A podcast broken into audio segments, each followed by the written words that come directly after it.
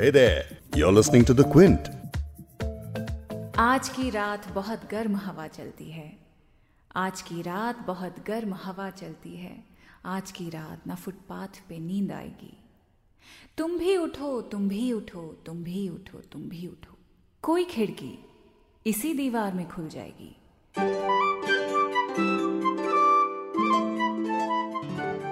मकान नज्म का नाम है मकान जो कैफी आजमी ने मजदूरों के लिए लिखी थी।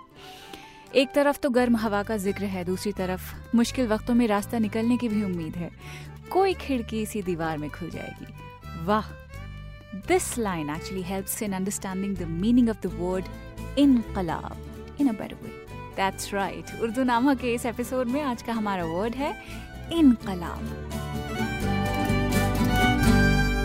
I'm Fabiha Sayyad and this is the Quince podcast Urdu Nama. Urdu Nama एक ऐसी सीरीज है where we take one word at a time and explain its usage and the perspectives it builds through Urdu poetry. Now this is the second episode. The first episode and all the upcoming episodes can be accessed on the Quince podcast channel on Apple Podcasts, Google Podcasts and Spotify. So coming back to Inqalab, अगर आप सोच रहे हैं कि क्या यार इनकलाब भी कोई एक्सप्लेन करने वाला वर्ड है Everyone knows what it means. so let me tell you जितने भी लोगों से मैंने पूछा इनकलाब आसपास जिनको उर्दू आती थी उन्होंने बिल्कुल सही मतलब इसका बताया लेकिन जिन्हें सिर्फ़ आइडिया था कि इनकलाब का मतलब क्या हो सकता है उन्होंने जवाब में कहा इसका मतलब है गुस्सा इसका मतलब है बदला रिबेलियन प्रोटेस्ट। सो so, इनकलाब का सही मतलब शायरी और हिस्ट्री के हवाले से समझने के लिए I met with historian Syed Irfan Habib. The word inqalab itself is used by all those who feel oppressed, who need to raise their voice. And I also caught up with Dr. Khalid Ashraf, who is the Associate Professor of Urdu in Delhi University's Kirodimal College. इनकलाब का मतलब यह है कि किसी इलाके में किसी खत्ते में किसी मुल्क में बहुत तेज़ी से जो बेसिक चेंज आता है इनकलाब जिसका मतलब है रेवोल्यूशन अपराइजिंग चेंज इनकलाब जिंदाबाद, इसे भगत सिंह का नारा कहते हैं कि जब वो शहीद हुए थे, जब उन्हें फांसी लगाई जा रही थी तो वो मुस्कुराते हुए, ये नारा लगाते हुए शहीद हो गए। लेकिन ये जो फ़िल्म है the legend of Bhagat Singh, इस फ़िल्म के इस इस सीन में जब फांसी लगाई जा रही होती है, इसमें अजय देवगन जो भगत सिंह का रोल प्ले करते हैं, वो गाना गाते हैं, नारा नहीं लगाते हैं। मेरा रंग दे बसंती चोला, माए रंग दे। मेरा रंग दे बसंती चोला, माए रंग दे। मेरा रंग दे बसंती चोला, रंग दे रंग दे रंग दे। बसंती चोला, माए रंग दे। बॉलीवुड की इनकलाबी म्यूज़िक का एक बहुत ही खूबसूरत गाना है। लेकिन भगत सिंह की बात कर रहे हैं तो भगत सिंह के बारे में बात करने के लिए और इनकलाबी स्पिरिट के बारे में और तफसील से बात करने के लिए I met with historian Syed Irfan Habib who has extensively research and written on Bhagat Singh writings सुनिए हमारी क्या बात हुई। मैं इस वक्त सैयद इरफान हबीब से मिलने आई हूँ and we are sitting in I I C it's a beautiful evening and we are going to talk about Inquilab Bhagat Singh and Hasrat Mohani actually coin the term Inquilab Zindabad This uh, slogan, as you rightly said, was coined by Hazrat Mohani, was deeply involved with the politics which Bhagat Singh was involved in, not just freedom struggle. They were talking about people who were oppressed by the British, who were oppressed by the Indians. So Bhagat Singh stood for that sort of politics. And Hazrat Mohani shared that concern. He coined this slogan, Inqalab Zindabad, in 1921. But it was used by Bhagat Singh and Batukeshwar Dutt for the first time on 8th April 1929 when they went to Central Assembly to bomb. There's a slogan they raised, Inqalab Zindabad, long live revolution. Since then, the, the word Inqalab itself is used by all those who feel oppressed, who need to raise their voice. All the revolutionary politics, most of the organizations, labor movements, etc., all of them actually use this slogan, Inqalab Zindabad. क्या इस दौर में इनकलाबी होने का मतलब anti national होना है? ये तो ये तो आज का, जो आज का हमारी सियासत है, उसका इंटरप्रिटेशन है, क्योंकि वो किसी भी डिसेंट को, किसी भी ऐसी आवाज़ को जो उनकी सियासत को चैलेंज करती है, उसको वो बर्दाश्त करना नहीं चाहते। तो मार्जिनल सियासी दुश्मन कोई भी आवाज़ उठाता है, वो इनकलाब जिंदाबाद हो या कोई और स्लोगन इस्तेमाल करना चाहता हो, जो भी चैलेंज करता है, उस चैलेंज करने वाले को एंटी नेशनल कहना ही सबसे कन्वीनियंट रास्ता है। तो ये एक बहुत ही अच्छी स्ट्रेटेजी है और जिसका इस्तेमाल बड़ा इफेक्टिवली हो रहा है, हम देख ही रहे हैं पिछले कुछ साल से। और मुझे लगता है कि आगे भी होगा। अगर आप सवाल नहीं पूछेंगे तो तरक्की का रास्ते बंद हो जाते हैं। वही डेमोक्रेसी में भी है, वही हमारी साइंटिफिक प्रोग्रेस में भी है। तो आपको सवाल तो पूछना ही पड़ेगा। आजकल अल्टरनेटिव है कॉम्प्रोमाइज़ अगर आपको कुछ चीज़ पसंद नहीं है तो कुछ रास्ता ढूंढ लीजिए। एक नेरेटिव है, जो कुछ हो रहा है, वो देश हित में हो रहा है। Everything is being done in national interest अब आप अगर उस नेशनल इंटरेस्ट में जो काम हो रहा है, उस पर आप सवाल उठाते हैं तो आप तो देश के खिलाफ काम कर रहे हैं ना। कोई भी पॉलिसी बनती है वो नेशनल इंटरेस्ट में होती है। आपके लिए कोई गुंजाइश बचती नहीं है कि आप उस पर सवाल या निशान लगाएँ। आप अगर लगाएँगे तो आपकी राष्ट्रीयता पर ही सवाल हो जाएगा। तो सर आप ये कह रहे हैं कि इनकलाब की अब कोई जगह नहीं है? बिल्कुल नहीं है बिल्कुल नहीं मैं तो मुझे तो ये गलत फहमी है ही नहीं। ये कोई गलत फहमी नहीं है। हम तो सिर्फ़ ये इनकलाब को याद इसलिए रखना चाहते हैं कि लोगों को उन वैल्यूज़ को याद रखना चाहिए जिनका नाम आप इस्तेमाल करना चाहते हैं। मैं बार बार जब भी बोलता हूँ भगत सिंह पर तो मैं ये कहता हूँ कि भगत सिंह के नाम को याद करके या उसके तस्वीर पर फूलवाला चढ़ाकर याद करना मेरे लिए भगत सिंह के साथ नाइंसाफ़ी है। क्योंकि भगत सिंह ने एक बड़ी विरासत छोड़ी, एक ज़ख़ीरा छोड़ा और इस मकसद से छोड़ा कि आप उसको पढ़ें, उससे कुछ हासिल करें। तो इनकलाब की भी बात अगर होती है तो सिर्फ़ इसलिए होती है लोगों को याद दिलाने के लिए, याद दहानी के लिए कि भाई, जिस आदमी की ये बात कर रहे हो, उस आदमी ने ये भी कुछ किया था ज़िंदगी में तो उससे भी कुछ सीखने की कोशिश करें।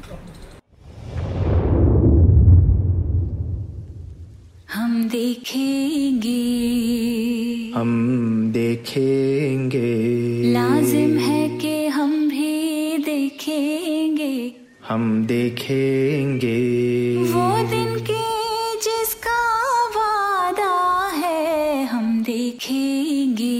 जो लोहे अजल में लिखा है हम देखेंगे। हम देखे साल उन्नीस जब लाहौर के एक स्टेडियम में इकबाल बानो फैज़ अहमद फैज़ की गज़ल गा रही थी तो लोग इस नज़म को झूम झूम के सुन रहे थे और इनकलाब जिंदाबाद के नारे लगा रहे थे जनरल जियाउल हक जो उस वक्त पाकिस्तान में मार्शल लॉ के तहत प्रेसिडेंट बने हुए थे और उन्होंने पाकिस्तान को एक अथॉरिटेरियन रूल में बांधा हुआ था Then during that time, Ziaul Haq had imposed a ban on women wearing. तो एहतजाज, यानी प्रोटेस्ट के तौर पर Iqbal Bano sang this ghazal a black sari. What a spectacle it would have been. What a way to protest.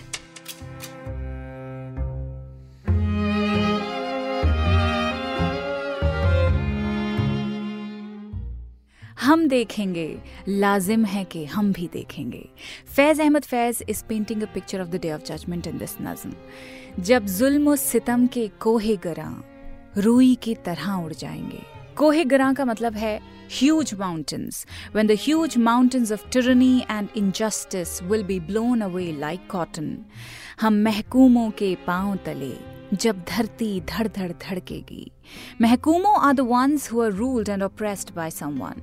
So the poem goes on to make a point that on the final day of judgment, the earth below the feet of those oppressed will reverberate like a heartbeat. और अहले हकम के sir ऊपर जब बिजली कड़कड़ कड़केगी। And when the sky above the heads of the will roll हम देखेंगे। वो दिन के जिसका वादा है वी विल सी वट है day that is promised to us thank you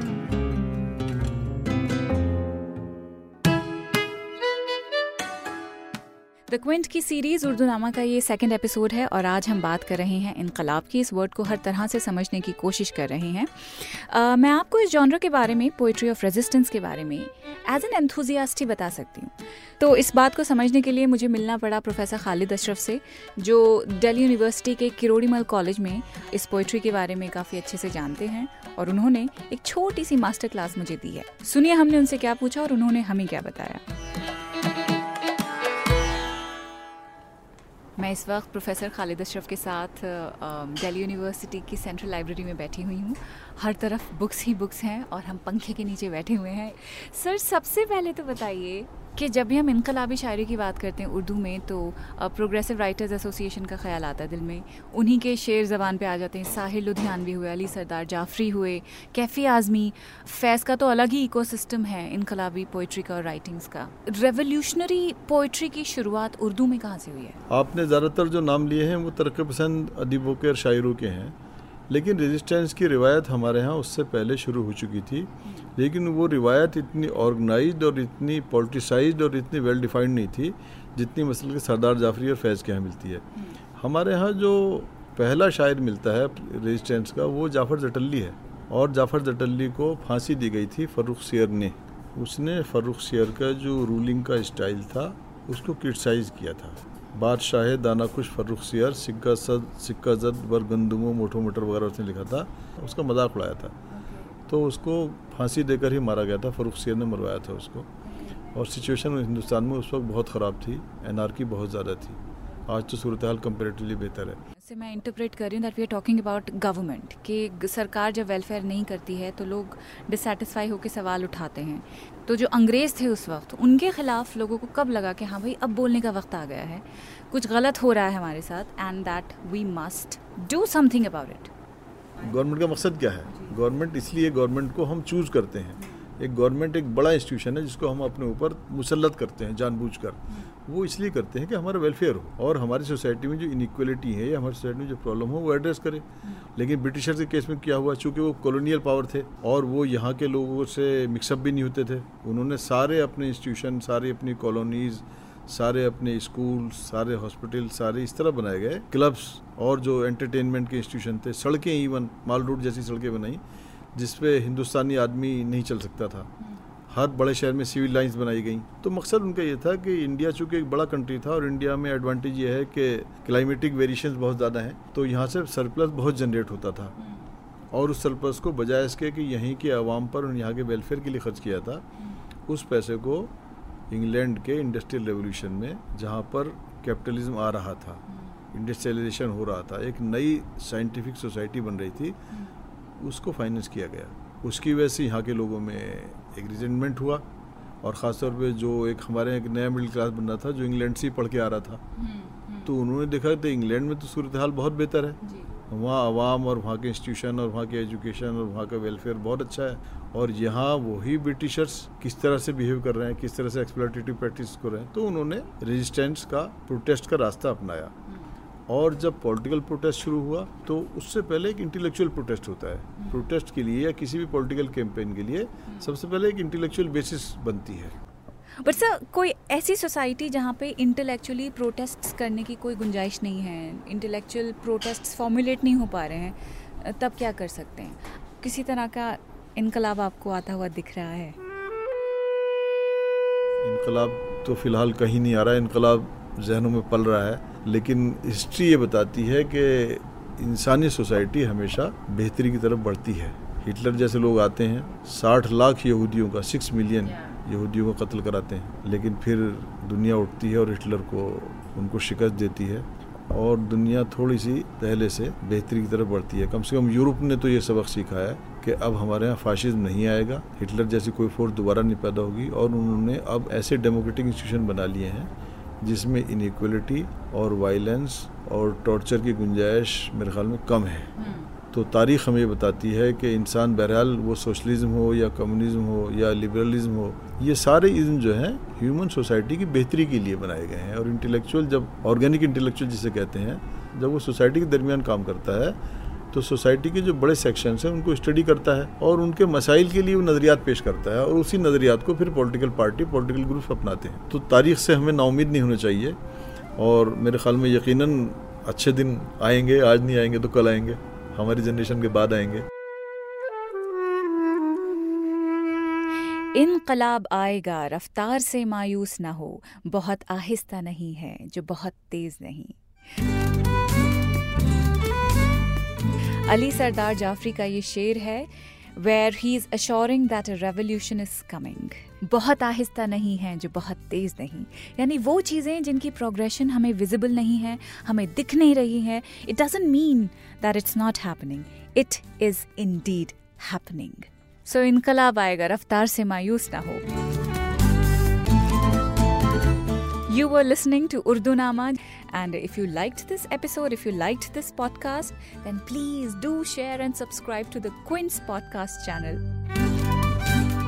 और जाते जाते आपको फैज अहमद फैज की वही नज्म सुनाएँगे जिसके बारे में बताया था हम देखेंगे लाजिम है कि हम भी देखेंगे हम देखेंगे हम देखेंगे लाजिम है हम देखेंगे। वो दिन के जिसका वादा है हम देखेंगे। जो लोहे अजल में लिखा है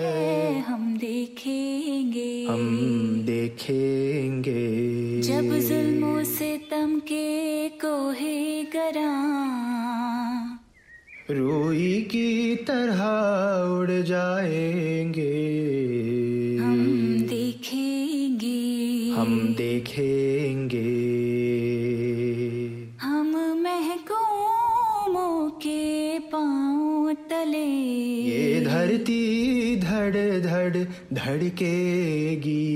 और अहले हकम के सरों पर जब बिजली कड़कड़ कड़केगी हम देखेंगे। लाजिम है कि हम भी देखेंगे हम देखेंगे।